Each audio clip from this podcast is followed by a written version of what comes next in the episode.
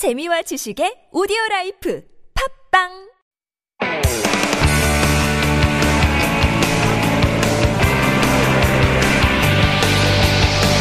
From the latest headlines to conversations about the trends and shifts that shape society at large, explore what makes living in Korea interesting with Life Abroad on TBS EFM.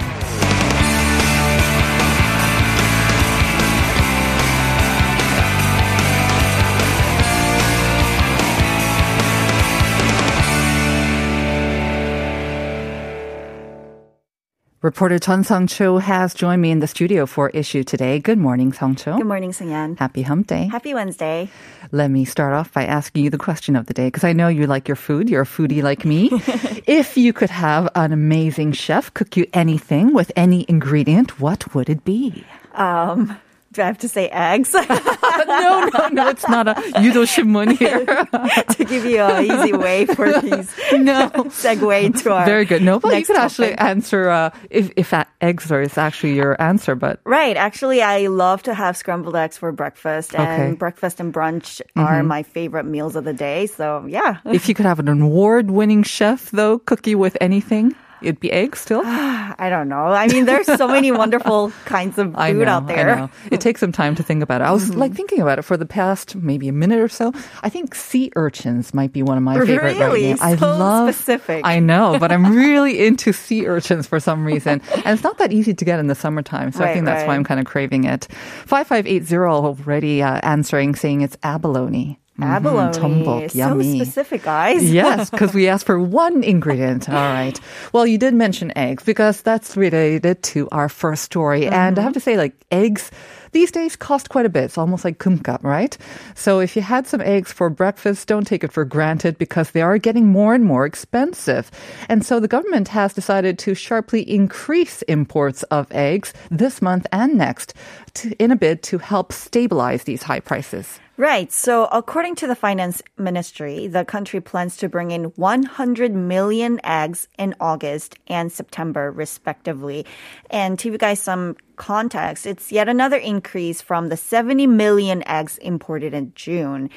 Usually, it's only the catering or processing companies that were supplied with imported eggs. But this time, we are so short of eggs that imported eggs will be distributed to retailers as well, which means average consumers like you and I would be able to buy them from supermarkets. So a crate of 30 eggs will be sold at 3,000 Korean won starting tomorrow, which is 1,000 won cheaper than what it's being sold now. Yep, really expensive. I have to say, I think prices started going up last year, right? And they haven't really stabilized since. Right. So South Korea's poultry industry has been rid by an outbreak of the highly contagious H5N8 strain of avian influenza, bird flu, that led to the culling of tens of millions of birds across the country since October, really. South Korea brought in 144 million eggs between January and May this year to ease the supply shortage. But skyrocketing prices of eggs have not shown signs of letting up, even as the country has reported no cases of the highly pathogenic bird flu since April. That's why I've been making do with just one egg per day. I've been rationing myself. But it's not just eggs, unfortunately. Food prices in general have been seeing some sharp increases, haven't they? Right. So food prices this year climbed faster than the previous 2 years, despite the nation's tight COVID-19 social distancing rules. The country's consumer prices rose 2.6% in July compared to a year earlier, which is the fourth consecutive month they rose more than 2%. It indicates that inflationary pressure is building up amid an economic recovery. Agriculture, livestock, and fishery prices in particular rose 9.7% year-on-year, with egg prices growing 57%, the sharpest growth in 4 years. And we have Chuseok holiday coming up, right? And people are going to go grocery shopping a lot. The government plans to mobilize all policy measures to increase the supply of agricultural products ahead of the holiday slated for September. All right, so let's hope those prices do stabilize before Chuseok.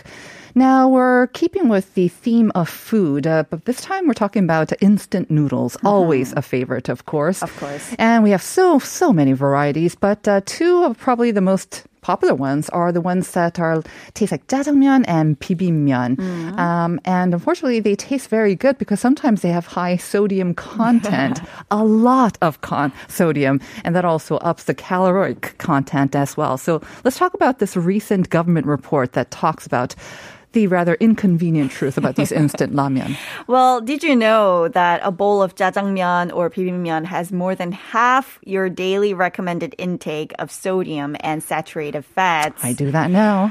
According to the Korea Consumer Agency, the instant versions of these noodles in particular have an average 53% of the 15 grams of saturated fats recommended per day and 61% of the 2,000 milligrams of sodium recommended. And that's more than a Big Mac hamburger, really. So if a person eats 2 noodles per day, they have taken in all the sodium and saturated fats they should consume. Why do all the delicious foods?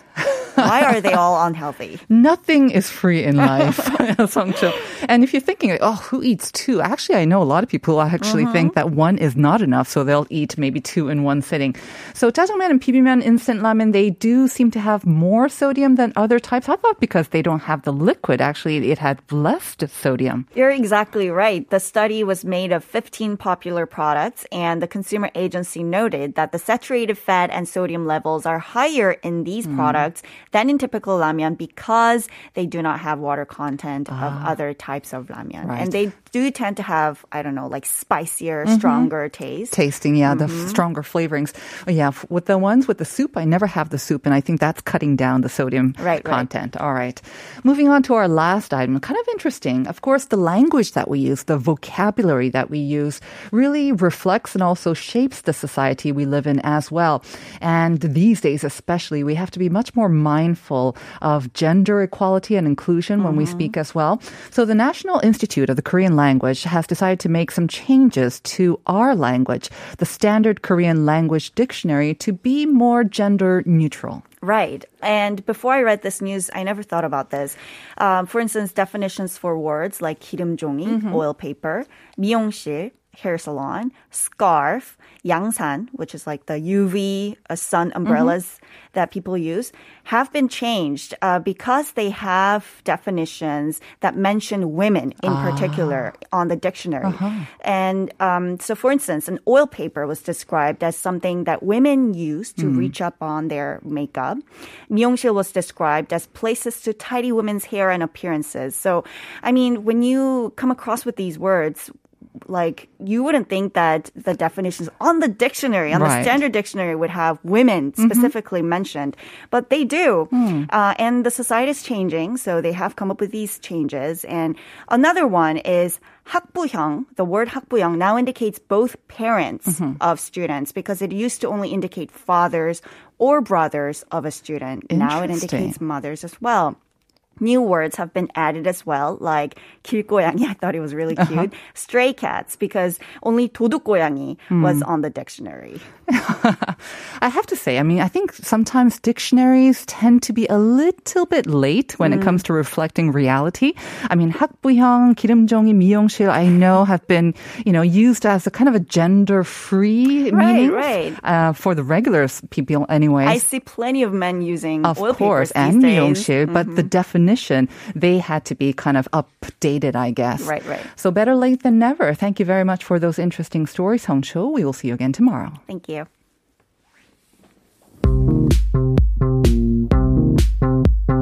Do you have questions about life in Korea? Send us your opinions and feedback anytime during the show. Simply text us at #1013 for 51 per message, or chat with our team while you stream us live on the TBS EFM app or YouTube. Life Abroad, helping you navigate your life in Korea.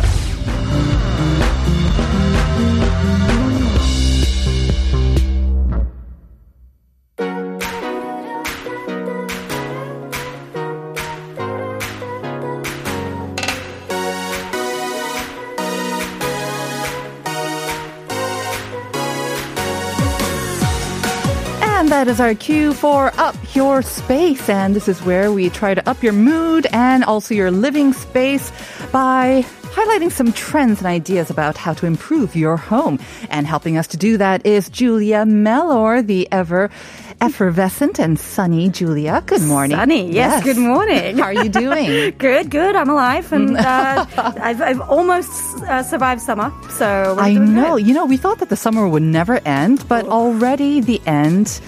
You know, I could see the beginning of the end of summer. I'm not suffering from the second I wake up in the morning. I'm just suffering after about a couple of hours. I know. I think we're okay now. I think the lower temperatures, it kind of fools you into thinking, it's okay to go out and maybe walk around. And then like 5 minutes later, you're boom, hit by the humidity, the wind drops. And then you're like, no, summer's still here with us. It's still here. Yeah. Don't be fooled. Yeah. Don't put the Remocon for your aircon away just yet.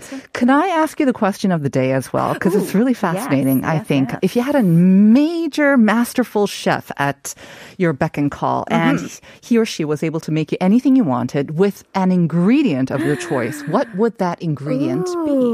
That is very curious. You know, I'm not sure. It'd be an animal product. Okay. Because I'm a big meat eater. So would it be every dish created around this product? Or? I don't know. Let's just focus on maybe one. Just one. I'll give you a couple of seconds while I read out two messages that we got. Yeah, okay. Because it does take a little bit of time to think about, I think. 2311 saying, anything using chicken, you see? You can take a very common ingredient that's not the usual dish that we already know. So this is an opportunity for the chef to be very creative and come up with something very new and novel. Yes. And then 9910, I'll choose lasagna, which is soft and cheesy and can enjoy meat that I don't like very much. I love lasagna. Can I just steal that one? Lasagna, please. Lasagna straight up. There you go. Gosh, I haven't had lasagna in ages. I know. What an odd thing to have missed. But even lasagna, if you replace the noodles with eggplant? You know? Oh, it's kind of parmigiana, I think you call it, or something like that. Or something like that. I love it. And my mum used to make that. Just vegetables, so good. Classic. So good. Yummy. Yep. All right, we have to come back to our... I'm sorry, what's our segment? Is it food? Yes, no? So we're kind of continuing the theme of, trying to be eco-friendly and sustainable at the same time. And I have to say, this is really relevant to me as well, because my mother has been doing some major upping her space, her apartment, but not buying new stuff. Basically, she's getting rid of a lot of things. But at the same time, there are just some furniture items that we bought maybe 30 years ago overseas. And they have really good sort of basic kind of structures, the wood or whatever. Solid designs. It's kind of timeless, too classic. But the exterior, the leather has just become really worn down. So she upholstered them. Oh, she did. And it looks brand new, I have to say. Wow, did she upholster them herself? Of course not. Oh, I thought that was going to be an of course. No, she can't do that. But I mean, it cost a bit. But I have to say, compared to the price of actually going out and getting new stuff, and again, you're being more eco-friendly. Right. And you're left with something that's completely unique. You are. And that's in a world of, we're awash with off-the-rack products and things like that, and these cookie cutter showrooms and stuff. There's something to be said about having a piece that's your own and there's a story. So when someone comes to your house and they go, oh, that looks familiar. Yes. Well, yes, it is. Yes. Let me tell you. Yeah. So we've got this Danish sofa from 30 or 40 years ago that's been reholstered with Italian leather with colors that now match the interior. So, it's Mediterranean and you've got a multicultural couch. So apparently there's a term for this. I did not know. Furniture flipping. So this is a real thing. And now furniture flipping, there's two ways. The idea is, you've heard of house flipping perhaps? No. Just redoing it and then selling it? Yeah. So that's the thing. Well, you go shop for specifically old dilapidated houses and things like so you buy it really cheap at its base and then you pull up your bootstraps and do things really cheaply, but you renovate it and then you sell it for a much bigger profit. So of course house flipping is huge in the States and so furniture flipping is now becoming something because you know, finding side hustles and ways to make money is a thing, but also, just like you said, being environmentally conscious. And for some people, it's not about actually selling it. It's about just keeping it and wanting to throw it away. All right. So I've got some tips for how to flip thy sofa. Excellent. Varying degrees of difficulty, right? And cost as well, as always. As always. So shall we start with something kind of easy then? Yes. And actually, do you know what? After I did this, I actually went and investigated my own kitchen because I am totally going to do this. Okay. I did not realize how easy it would be to change your cabinet handles. Oh, done that. Already been there. Did you really? Yep. Did you do it yourself? Yes. Wow, really? Yes, we did. Okay. Actually, yeah, my husband did it, but it was super, super easy. The impact is huge, too. I mean, sometimes the cabinetry is fine, but you've got these old sort of tired-looking handles, and the handles are the showpieces, and they shine and they stand out, and they make everything look great. So it's super easy. You could just need to unscrew them. Were yours just with a drill or something like that? Yeah, just a hand screw, actually. A hand screw. Mm-hmm. Yeah. So once again, we're filling our days with DIY products as well, by the way. Right. So if you have nothing to do this weekend, maybe look at what kind of new handles you can do. Yeah. You can buy them online, or you can go down to markets and things like that and get your hands on and see what you like. But it's so easy. Exactly. And I think because we use those handles so often, a lot of the times they kind of come apart. They look worn down. Yes. So while you're at it with with a screw in your hand, also, do up the screws on the doors as well. Sometimes the cabinet doors, sometimes they're like falling off. Yes. And all it needs is a kind of a tightening of the screws as well. So while you're at it, do it that too. That's right. And honestly, I mean, you don't even have to replace all the cabinetry. Maybe you also just want to give it a lick of paint as well. And then all you've done is paint and replace your handles, and you've got a brand new kitchen. Yeah. So try it. You don't have to spend a lot. We talked about renovations and how investment that is. But if paint scares you, again, we've got those sheets that kind of like, plastic sheets that you can just put on the surface of your cabinets as well. Yep. Okay, so cabinets, easy. Stage one. That's, I'm easing you into it. No, that's the easy thing. Yep. The other thing is also reinterpreting old stuff. I'm a big trash is treasure kind of person. In Australia, I used to walk around. We had a day in our neighborhood where people would put their furniture on the street. That was great for me. So I would look around and say, that would work for my house, because people have varying degrees of what is old and dilapidated. Right. But then also you can reinvent things. So a lot of people throw away bookcases because they get old and they want a new design and things like that. But they can become something totally new. Now, of course, my specialty happens to be in the alcohol department. So I'm always looking for ways to have display cases or ways to show off your glassware and things like that. You can actually transform a bookcase into a liquor cabinet. You just replace the books with liquor? Is that how you do that? Or isn't that what we all do? Isn't that how we get to that stage? Behind the books, you put your liquor? To that point in the pandemic where we're like, well, books are out. It's time to bring out the liquor. No, it's very easy. So, take the books out. Yep. And then you can paint it, obviously, and give it some depth and design. You can distress it by, sandpapering it down. But the key is to get those hanging racks for wine glasses, that they can actually hang above, and they then you've got some depth and some, pop your liquor in there, and Bob's your uncle. You've got a liquor cabinet. That's a great idea, actually, because I think when it comes to liquor cabinets, or we talked about like liquor trays as well. The carts. It's a great addition, but you might just not know how to do it. Exactly. And do I have to go out and buy something specifically for this? No. You've got a spare bookcase or you see it outside, just bring it in and make it into your liquor showcase. Do you know what? Drawers as well. In old desks, I have done this. You can take the drawers out of your desk and then they can be turned upside down and pressed against the wall. True. And then they're showcases. Very true. So you can throw away the frame or repurpose the frame in another way. But those drawers actually can be stacked up and then you've got a whole different display case. Go wild with your imagination and your skills. I'm sure it's a lot easier than it sounds. It is. Yes. It is. And you said, sandpaper. I think it is always handy to have some around. Again, it can bring some new life into your old wooden furniture, because all wooden furniture, in a way, it looks better with all those scratches, but sometimes after that, it just needs some sort of revival. I gotta say, there's a difference between bumped up and scratched and vintage and specifically designed. So you can actually, if you do have a coffee table that's been around for a long long time, you know, maybe you've scratched it accidentally, a bit of sandpaper just to rough it up on the edges. Mm-hmm. And then if you have some kind of oil, usually teak oil, or there's something called liquid gold that also shines it up and makes it look beautiful.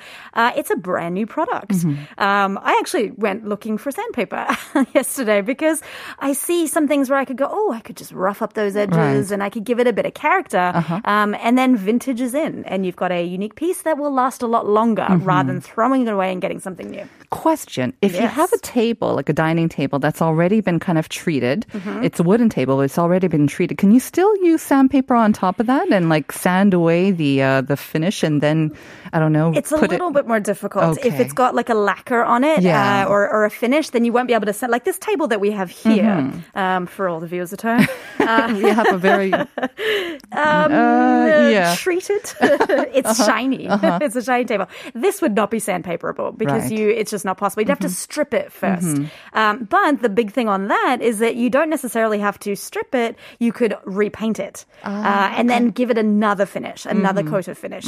So you want to have something with natural wood to sandpaper down and then redo, or you can remove the entire finish on something and then start from scratch. And again, if you're not sure, just look it up. I'm sure there are plenty of tips available on the internet as well. But our goal is to give you some ideas on how you can do it. And if it isn't finished with a high sheen lacquer like this table here, you can just use a little bit of sandpaper, you know, use some elbow grease. That's right. And then give it a nice sheen with some natural oil, which will make it last longer. Yes. Right? And help protect it too. And if you have something that's actually already a lighter wood, you can always give it a darker finish. That's true. You can use a stained kind of oil, right? Yeah. Yes. So, I mean, go wild as it is. I mean, disclaimer for all the time, research. Don't just go, oh, I heard you can do this. Julia said I could do this. Julia said I could sandpaper my table. Please don't. please check the internet or check or get some knowledge first. Right. But the option is there that you can fix these without having to throw it away and get a new one. Yes, definitely. I mean, we talked about, was it last week or the week ago when we were talking about, investing money in like major sort of interior works.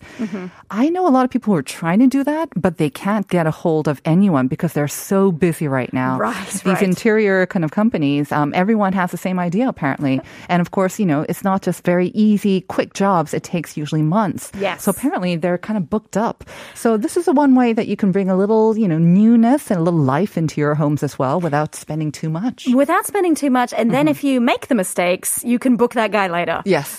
So try it first if you're planning to hire someone anyway. Make your mistakes, have fun in the summer, and then they can fix it for you. Exactly. And I think this last one is kind of the one that I was talking about with my mums too. And I'm thinking about doing it for my sofa at home as well. But it's basically reupholstering anything and everything. Anything and everything. Fabric is your friend when it comes to interior. Everything can become new with a bit of fabric.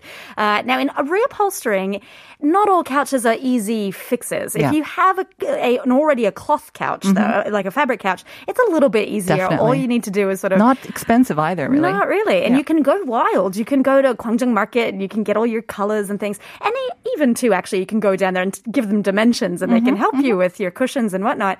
But basically the idea is anything that, like you were saying, has structural integrity, is a great design, a bit of fabric to reupholster it will change the game for it. Right. Now, one thing that you might want to investigate or invest in is a staple gun.